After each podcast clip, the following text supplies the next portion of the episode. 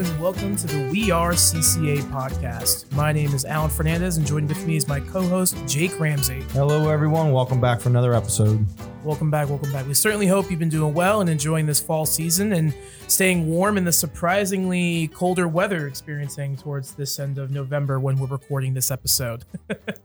um, but we're super excited to be here for this episode. We have two guests with us today and we're going to be discussing a really, really awesome topic. But let's go ahead and have our guests introduce themselves. Hello, I'm Nate Fowler. I uh, teach sixth grade social, well, world cultures and geography now here. And I've been working here for 10 years coming March 1st.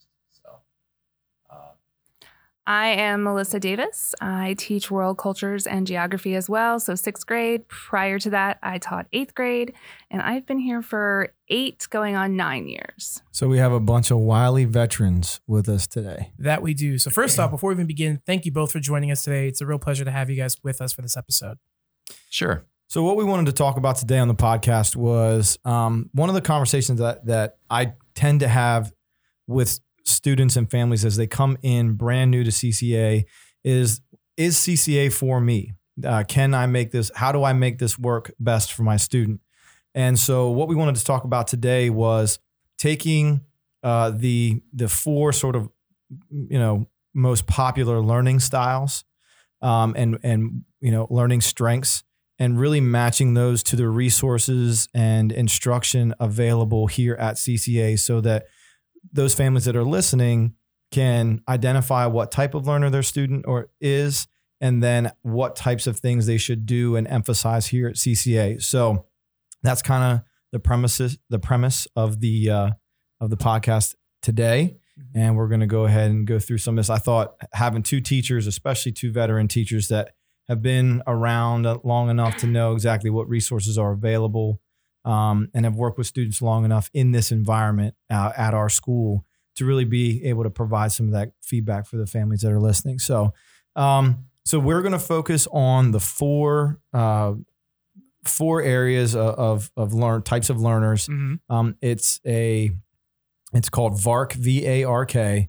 There's visual learners, auditory learners, reading and writing learners, and then kinesthetic learners. Yep, that's um, right. okay, I, I, sometimes I never know how I'm pronouncing things. Right. So let's um, let's first focus on the visual learners. So if I have a student and I've identified that they are a visual learner, so a visual learner is somebody who um, you know they they best learn in a sort of a holistic process where it's uh, start to finish, not kind of broken into like piecemeal um, obviously, they learn best through like graphic uh, depictions, the use of symbols and visual aids, um, charts and diagrams and stuff like that. So those are the kind of students we're talking about. Um, so if I say that I have a visual learner, what would you recommend as far as successful strategies and resources that are available for those students? Okay. Um, one thing I suggest uh, are graphic organizers. Um, if your teacher does not provide them, you can always learn how to create your own uh, graphic organizer. Uh, they're very important, especially um, things like KWL charts, because I think the most important thing here is understanding yourself as a learner, reflecting, and knowing how you learn best so you can take control of your learning. So, for example, if you have a KWL chart, you know, at the beginning of the lesson, you can jot down uh, what you know about the topic, what you need to know and questions that you have. And if you don't get them answered in that lesson, you can always research these answers later. And that, like that, right there monitors yourself and your understanding what you need to do as a learner instead of just having the information given to you. So when you say graphic or- organizer, what describe that a little bit? What is a graphic organizer? These are just charts like uh, KWL charts. Um, that's um, like the four columns, like uh, what do I know about this topic? What do I want to know? What do I, uh, or and then I think one column's the answers to them, and then further questions that you have, and that's a great one. Or there's Venn diagrams where you can compare and contrast. Um, topics. So it's like a visual um, visual aid. breakdown of all of the content and what I already know, what I don't know, like what mm-hmm. questions I might have the answers to those questions and then what I've learned from yeah, that. and Okay. it's, it's nice because it organizes the information for you. Because if you're using your brain, sometimes when you take in so much information, it's all cluttered in there. So this compartmentalizes Okay. the different areas. So And from what I've seen with working with students here in the drop in center, a lot of times, and correct me if I'm wrong, but the graphic organizers a lot of times can be throughout the whole class, correct? Um, so I find it to be really cool because I feel like a lot of times we look at graphs, we kind of compartmentalize it in that it's just for this lesson or just for this topic. Whereas the graphic organizer, it's the entire course in its entirety. So this student really has a almost like a personalized timeline of what they're learning through the course um, that works best for how they process information and process their learning style. Um, so I think that's a really, really awesome part of the graphic organizer. Uh, that for a lot of courses, it's the entire time. So they really are tracking what they're learning in a way that works best for them. What about you, Missy? What would you What would you say? So I probably have a little bit of a different approach that's maybe not quite as normal, if you want to say. But I always suggest um, sticky notes and taking notes on those sticky notes. And I don't mean writing out paragraphs. I mean like write your key vocabulary words on there. Maybe draw a picture beside it. But then what I like to do is I like to stick them all over my wall just because when I'm getting ready in the morning, they're right there. You can take a look at those notes. You can see that word. You can see the picture that goes along with it. Um, for me, I really find that it really helps you remember those things as you're looking at it, but it's also kind of incorporating writing, which is going to help you remember things as well, but in a fun, kind of a little bit more creative way. Um, so maybe a little unorthodox, but that's Yeah. one of the things I always suggest. Hey, we like to think outside the box. so uh, any anything to help students is is is good. Um, now, do you do you uh, would you advise students to sort of do that as they're maybe in guided instruction in live classroom, or is that something that they should really focus on doing as they're working through lessons independently on their own? Like what, or can they do can they do a little bit of both? They can absolutely do a little bit of both. Um, when I'm in class, I want the students to be engaged in it. So if they're taking notes and drawing pictures, a lot of people like that doodling. Then you're you're still learning. You're still being actively engaged in that information, and then just kind of pop it. You can also like sequence them. Then if you want to create your own timeline on the um, on the wall or whatever you want to do, even if it's just on your desk or wherever it is. It just kind of gives you something to look at, to see, and really explore. But when you're doing it independently as well, I think that's also really important because you can do it at your own pace if it takes you a little bit longer, you know, whatever. I think the biggest thing too is understanding yourself as that learner. I'm kind of repeating and uh, taking control of your learning because you know yourself best and take uh, the necessary measures to make sure you uh, learn this information. So, uh, going above and beyond and doing that stuff independently Yeah. uh, will help that. Now, would you say that CCA is a school that um, would be a a good fit for a visual learner? Yeah. Ab- absolutely. In yeah. what in what ways? Well, I mean, I think with visual learners, you it's it's, it's always going to be how much you put into it. So if you're willing to put that effort into saying, okay, I know that I need to be able to see things and I need to be able to actually um, kind of work with that material. It's just it's working with your teacher if you're not sure even where to start and say, okay, what can I do? Do I need to look more at some graphs? Can my teacher help me find those graphs or those charts or maps or just different things like that? or even PowerPoint slides if uh, you're in a guided lesson or something and you'd like a, a visual from the or a, a printout of the slides, you could ask the teacher. I don't know a teacher really that would refuse that. So, um, you know, they can send that to you and you could have each lesson perhaps independently organized. Okay. So I want to move on to the next type of learner, which is auditory, which I actually would classify myself as in a lot of ways. So auditory learner, based on on that term, is a learner that really, really connects with listening, with hearing. Um, and actually not even just that, whereas auditory learners are fairly two-way in that it's not just them hearing, but them also vocalizing and talking, discussing in group settings or individual settings, but that ability to vocalize uh, in both the receiving and delivering standpoint. Um, so these are the learners that really, really thrive in that facet. Um, so, in what ways have you guys, in your experience, worked with auditory uh, learners and uh, provided them certain resources that adhere to that learning style? Um, I know for me, I'm a big proponent of having the students problem solve out loud. So I'll give them a problem in history and Mhm. say, okay, first off, how would you have reacted as that that person in history? And then how do you think they reacted? And then explain to me why that is the case. So I'm a really big proponent just because they're actually hearing me ask the question and give them that background information Mhm. but they're actually doing all of that problem solving. Um, I'm also very big into them, inter- the students interpreting the material and letting them communicate with me what the issue is or what that historical event is. So that's one of the the ways that I do it. So Um, almost have them sort of process it through their Mhm. through their mind out loud. yes. Okay. Yep. Yep. I like that.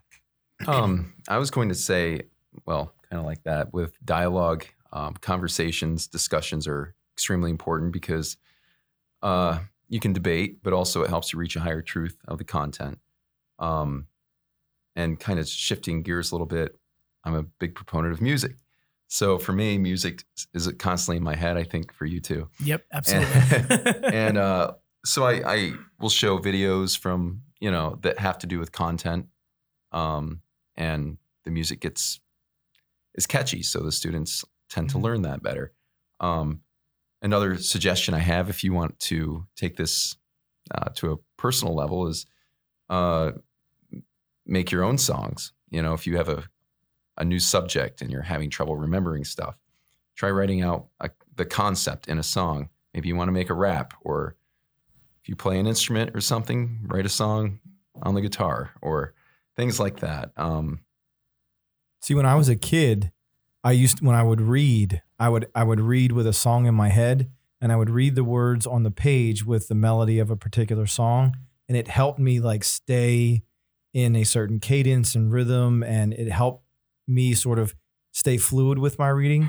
Because if I didn't do that, I was like, you know, ooh, shiny thing, or Yeah. ooh, what was that, or you know what I mean? yeah, and but hum, like humming or even saying it out loud in my head, you know, out loud as I read would help me co- sort of maintain the flow Mhm. so that I wasn't getting distracted and that I wasn't. So Mhm. I, I I really like that that advice as well. Yeah, and I, I know some uh, history teachers here when they're teaching like different decades, they'll use uh, songs from the '60s to teach Vietnam or the Vietnam War or you know '70s, '80s, whatever decade. But and that kind of puts it in perspective. They can hear the music, relate it to that time period. So, Now these would these would not necessarily be students who you would uh, really push to take a lot of notes, right? I mean, if you're trying, if you're learning through, if, if your learning is done through auditory and through your ears, what you're hearing, you would not want to really necessarily disrupt them by having them take notes as they went along. So they're like, because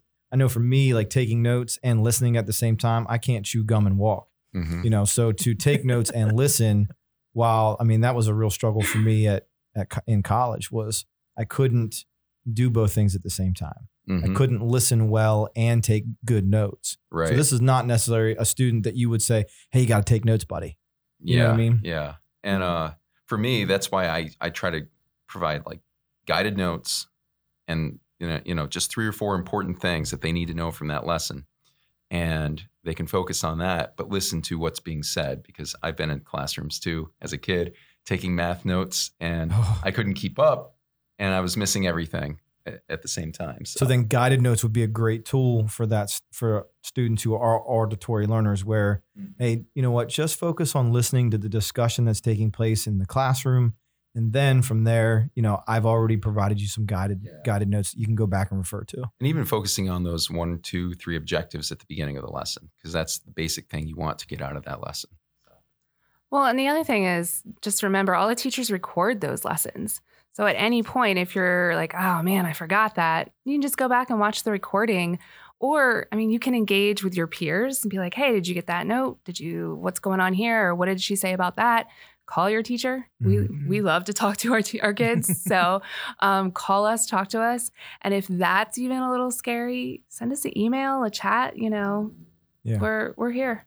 Yeah, I, I I really feel like this is the one learning style. This is one of probably the two learning styles that sort of fits best in this environment. I'm not saying it can't be done with the other, you know, students that learn in, in different ways, but auditory, I mean, you're going to find a, a, really nice home here at CCA because of the way that information is delivered. Mm-hmm. Um, as long as you are utilizing those resources like guided instruction, go, you know, go into live classroom and make sure you're having that live interaction or utilizing the the teacher, uh, the recordings from the teacher. So, yep. yeah, I think it's a good fit. Um, now, the other thing that I think is a good fit too is the next type, which is the reading writing learner. Um, definitely, uh, you know, if you are a strong reader, you know, the independent independent work that takes place here is probably a great fit for you.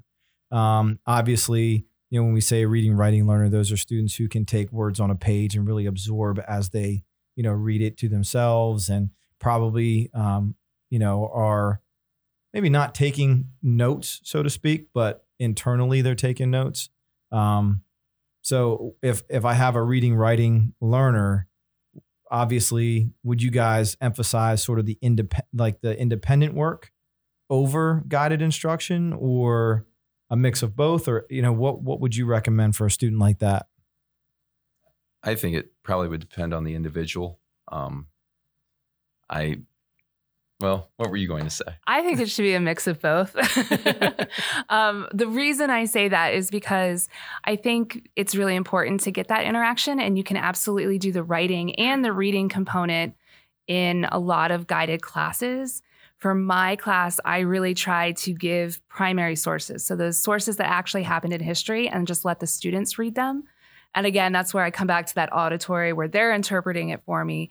But then you can also be taking those notes, you can be writing down different things. Um, I think it's also really important, though, to work with your um, other teachers.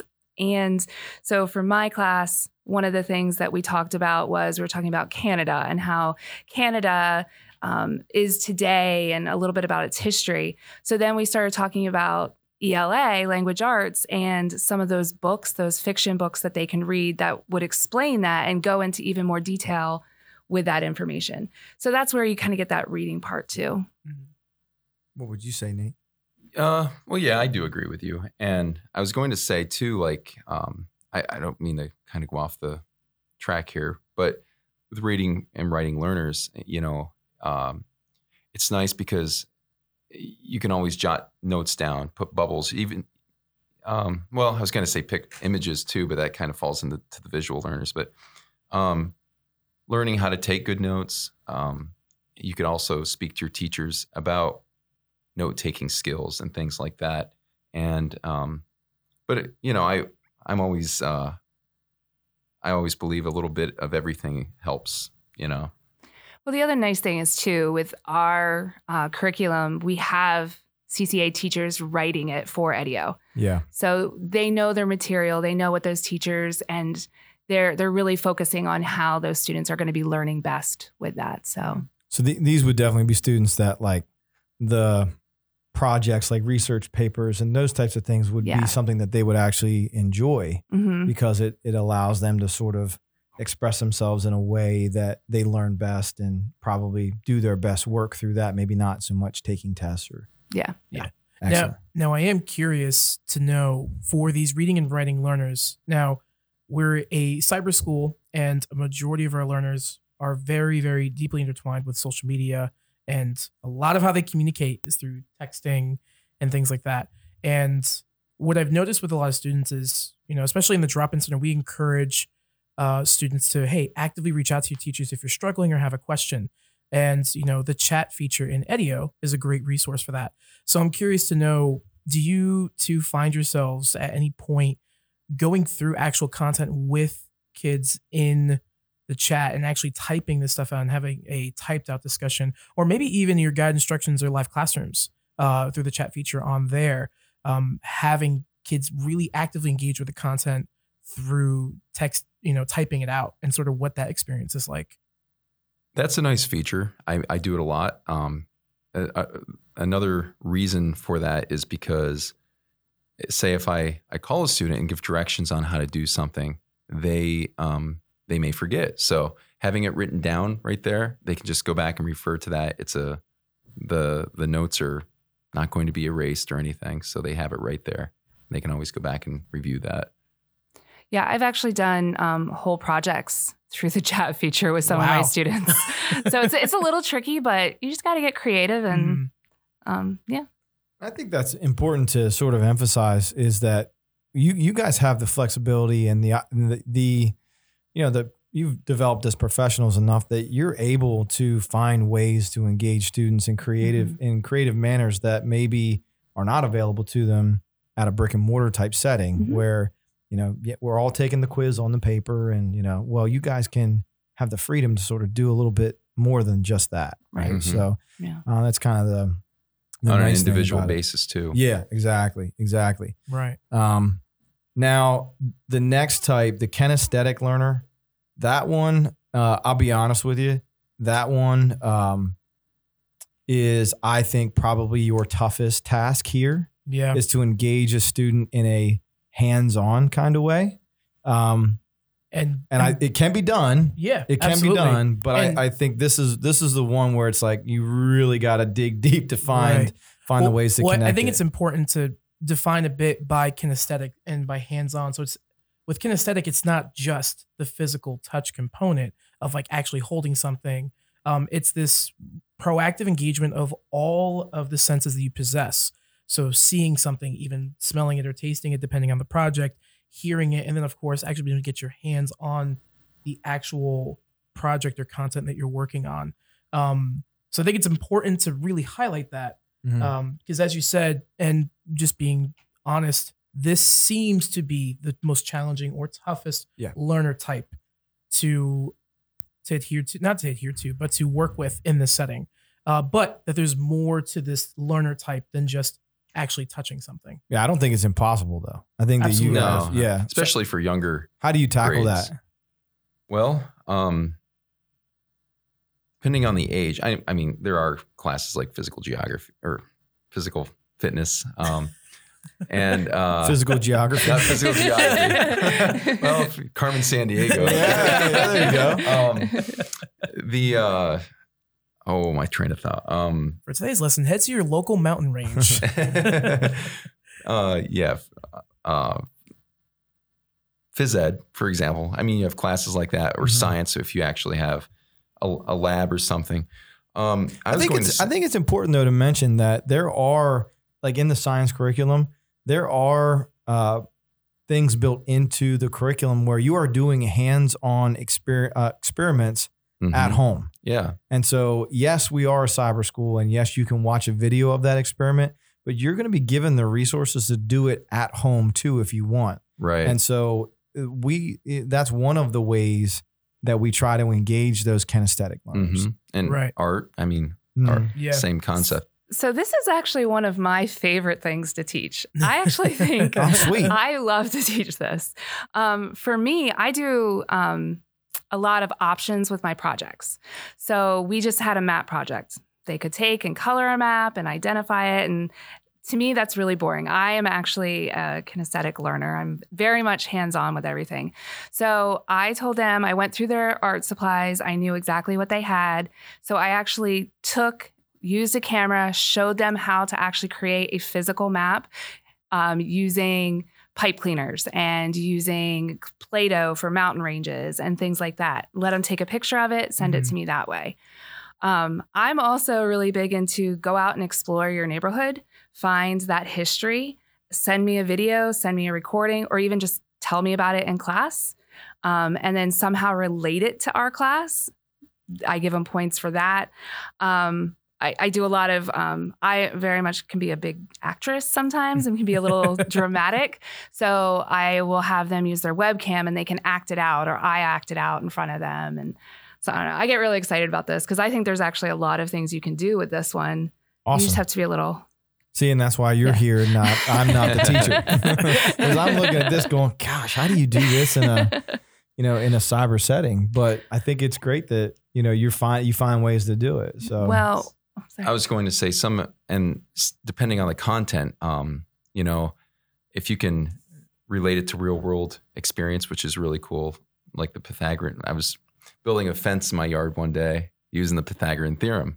So you know, if you could just go outside, uh, you don't have to build a fence, but you could lay out a chalk line or something and and work out a square. Yeah. You know, based off the Pythagorean theorem. Yeah. Yeah, well, I think I think that real world experience component I think is really really important. Um, well, number one, because as we all know, experience really really informs us of a lot of things, both from what we know, maybe what we don't know.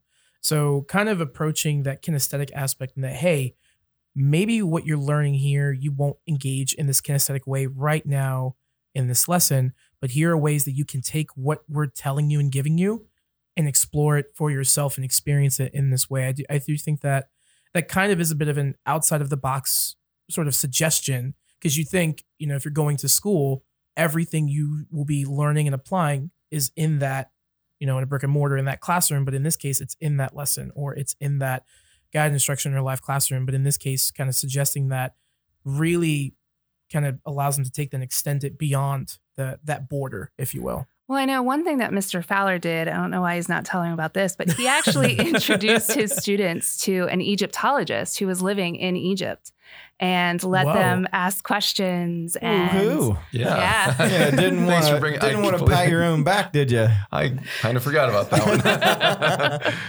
Um, so it's it's just having fun that way. One of the things I'm doing is we're talking about um, immigration. So I actually went around and I asked a lot of immigrants to just tell me their story. So we're going to introduce the students to these immigrants. Why did they come to America? Why are they here? Um, we're also doing unboxing videos where we're getting foods from around the Oh, world. that's so cool. Yeah, it's oh really my gosh, fun. yes, that's it comes brilliant. out Monday. I'm going to show it Dude, in my my, class on kids Monday. watch these unboxing know. YouTube That's videos. exactly what I just thought. I was like, that's a whole this? subgenre on YouTube. Yeah, yeah. Oh my gosh, that's so awesome. So we're doing it. It's actually we just got the final cut done t- today. Mr. Fowler is going to help us do next next month's video. Uh-huh. He's I don't think he's looking forward to it. No, well, depending on the taste of the foods.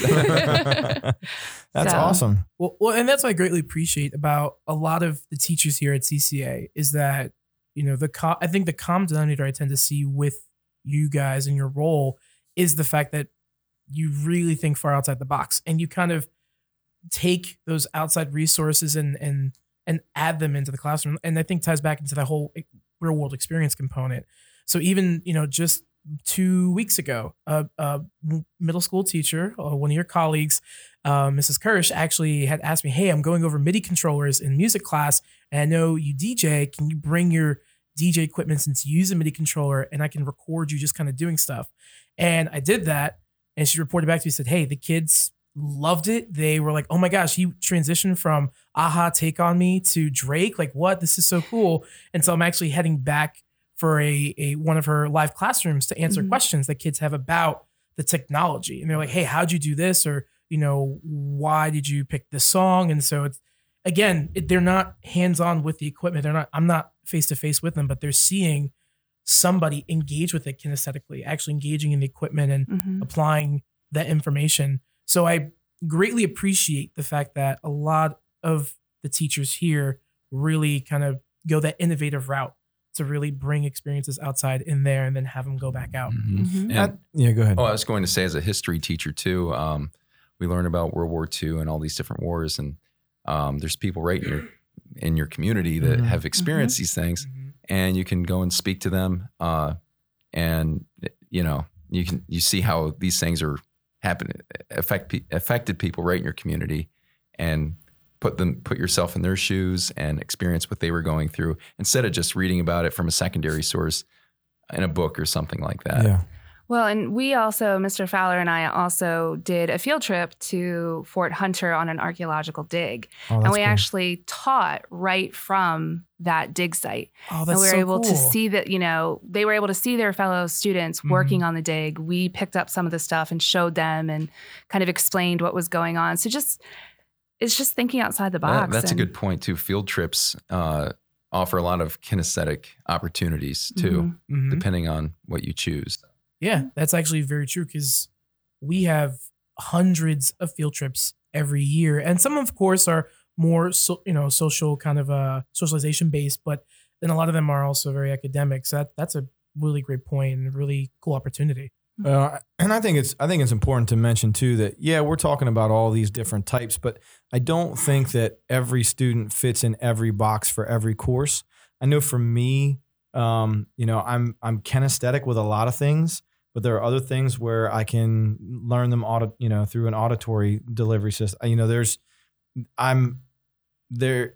I think it's important that students try to uh, experience things in all four areas to hammer it home. So you get some visual, you get some auditory, you do some reading and writing, you get some kinesthetic, and you're developing all types of of strengths that way. Um, yeah, you might be you might lean heavy on one of them, but you you can experience them all. And for me, it was never one type of learning in one type of class. Like I was very much a reading, writing person in social studies, but with science, it had to be hands on because I just I couldn't make the connection. So I think it's important too to explore and, and experiment and try. Um, if you are interested in learning what type of learner you are and what learning uh, learning area you fit into most, there are all kinds of online surveys uh, that you can go access for free and find out. Okay, take like a questionnaire and find out exactly what type of learner do you most uh, you know resemble. Um, and so if parents uh, or students that, that are listening to this have any questions about that, they can always reach out to their teachers, reach out to guidance counselors, and ask if they if there's some resources available to. Uh, there's plenty of websites, plenty of places that have this thing available. So, Absolutely. well, Alan, this is a good one, man. This was a good one. I appreciate you guys coming in. This is awesome. I've been wanting to do this one for a couple weeks. The idea came to me a little bit uh, a couple weeks ago, and I've really been excited to kind of get out and talk to it just because I know that families struggle with that sometimes when they come in. They're, they're like, Am I making the right choice? From is this going to be the Mhm. right fit for my kid? Yeah. And um, I think that it's the the most the thing that stood out to me most through the conversation is that you guys will fit you guys will help them figure it out. Like the teachers are here to help you figure that out. Like all you have to do is ask uh, for a little bit of help and support, and the teachers will be there to just say, "Yep, you know what?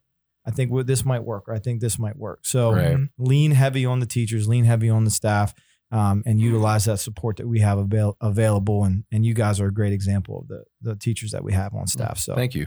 yep, It's been fun. awesome, man.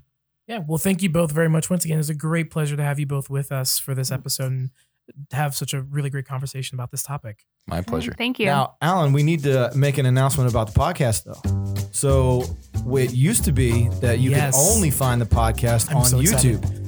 But now. Now, Now you can find our ep- the episodes of the We Are CCA podcast on Spotify, Yep. iTunes. Mm-hmm. I think that's it. I think for right now, Yes. yep. we're exploring adding it to other platforms as there are a Mm. myriad of podcasting platforms to catch Yeah. them. But for the first time, we are launching on Spotify and iTunes. So now you will have the ability to just listen to the audio. And of course, we'll still be putting on, Yep. on They'll still be on YouTube. So, Yep. you know, you can listen to there as well if you've come accustomed to that. But we will be having Spotify, iTunes, and hopefully more platforms. Dude, I'm so excited that people can actually listen to this on their phones in the car without having to leave YouTube, the YouTube app open or, and or get pay distracted. for YouTube Red or yeah, like yeah. So it's awesome. I'm so like, we're, sa- we're we're helping you save money. and, and keep yourself on the road so you're not getting distracted. Very by true. looking We're down. all about staying safe and staying with money in our pockets. Yep. So, but yeah, we're really excited about that. We just uh, just are launching that here now. Yeah. So go download Spotify. If you have iTunes, go check us out on iTunes. Well, wait. Actually, we're gonna have to edit this because technically it's not iTunes anymore because Oh, okay. Apple removed it. So you can find us on the Apple Podcast app. Ah, gotcha, gotcha. So we we are on there now. So feel free to go ahead and subscribe to us. Just type in "We Are CCA" and it'll be right there in the search. It will pop up right there. All right. Thanks again for joining us. We appreciate it. Thank you. You guys Have did a awesome. day. And remember, everyone, that we are CCA.